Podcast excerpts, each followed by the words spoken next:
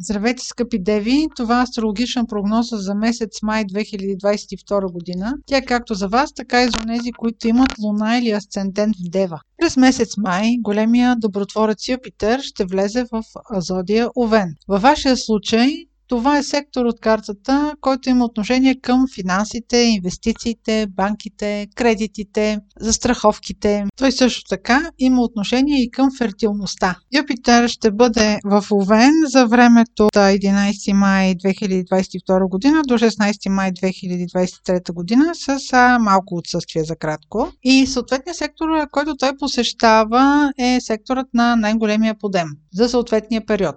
Юпитер може да ви стимулира да започнете да, плаве, да правите планове за инвестиции. В този период пръстите ви могат да станат малко по-широки и да имате желание да харчите повече, тъй като този сектор има отношение и към фертилността, този период ще бъде подходящ и за забременяване. Друга тема, която този сектор може да касае, е примерно наследствата, може да бъде период, в който разделяте някакви семейни имоти или семейни финанси. През месец май Меркурий ще бъде ретрограден. Меркурий е ваш управител и той ще бъде ретрограден за времето от 10 май до 3 юни. До 23 май а, ретроградния Меркурий ще има, ще предложи повече теми, които са свързани с а, вашата кариера или по-скоро с някакви стари възможности, които отново ще излезат на дневен ред. А между 24 май и 3 юни ще има повече отношение към договори, уреждане на юридически въпроси. Внимателно боравете с документи, спазване на срокове, детайли. Меркурий принципно не прави големи бели, но пък създава хиляди формални пречки. На 16 май има пълнолуние в Скорпион. Това пълнолуние ще бъде също така и лунно затъмнение.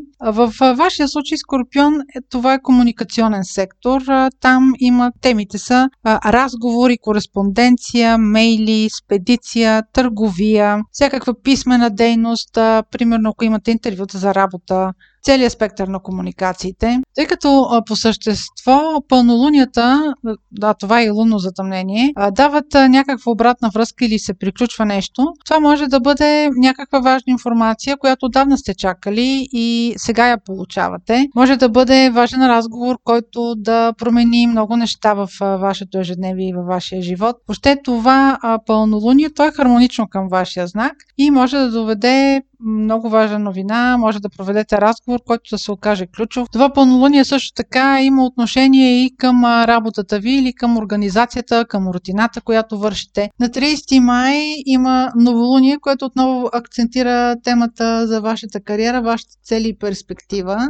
Това новолуние е повлияно от ретроградния Меркурий, който в този момент все още ще бъде актуален. Въобще целият месец май се а, движи около информация за вашата работа, организация, рутина и перспективи, статус, разбира се. Имайте предвид, че за да има влияние като събитие в вашата карта, а, самите лунации трябва да имат близки аспекти с планети от вашата лична карта. Върху събитията от месец май ще има влияние влияние и новолунието, респективно, което е и слънчево затъмнение на 30 април. За да не го повтарям отново тук, може да чуете прогнозата, която е за месец април. Прогнозата за него е там. Това беше прогноза за Слънце, Луна или Асцендент в Дева. Ако имате въпроси, може през сайта astrohouse.bg и формите за запитване там да ги изпращате. Аз ви желая много успешен месец май, Слънце и до следващия път.